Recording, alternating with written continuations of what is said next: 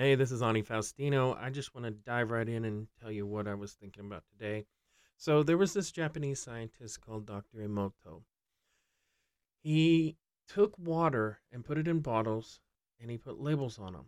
Now, one set of bottles would have positive words, another set of bottles would have negative words. And it could be the chia love, it could be charity, um, it could be happiness, joy, it could be anything like that. And then the negative ones were I hate you, a murder, etc., etc., etc. So he put these out where people could read them. And one experiment I saw that he had people read them with their mind and they didn't speak the word.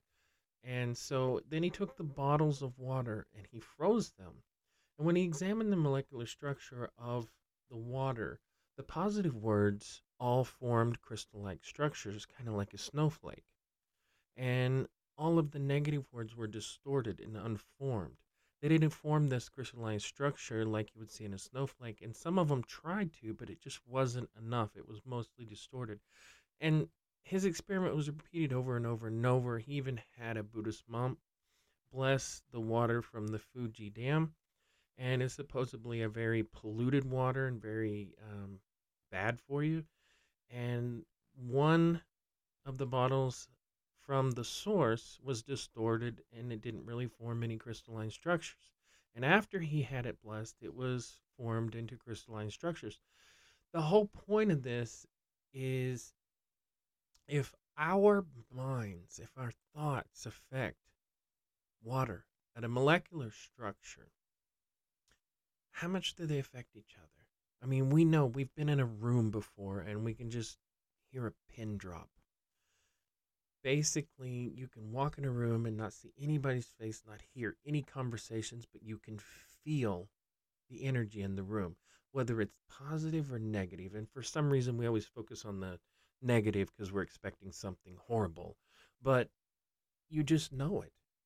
And if we're affecting water at molecular level, then what else are we affecting? We're affecting every single thing in our environment around us not just people. So he did another experiment, and I'll just say something about it with rice. And he did the same principle, but he had three bottles. One was positive, one was negative, and one you ignored.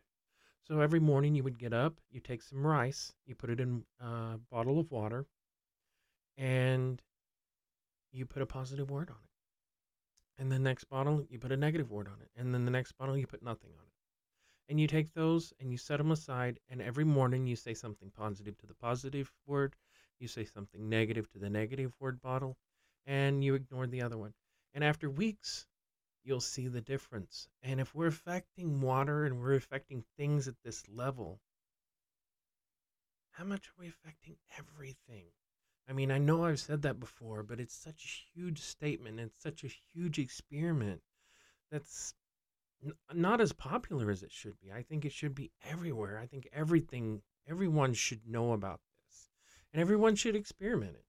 Go on, go on, go on YouTube and go on the internet and look up Dr. Emoto's rice experiment because everybody can do that. You don't have to have a microscope or look at water at a crystalline structure. You can just see the difference. So you have to think about if we're affecting people that way, how much are we affecting each other every day and causing that domino effect and that ripple effect? You know, instead of spreading the seed of love, if you want to say it that way, or the seed of happiness, or the seed of joy, or the seed of giving or forgiving, we hold on to that negative energy and we hold on to it tight we say, This is my negative energy. I can be mad because I'm mad and this is the way I'm going to be. Instead of just letting go of it and starting over tomorrow and say, You know, that was in the past. And it is something so hard for us to do because our pride gets in the way and our things in our life, they're so much more important than everything else.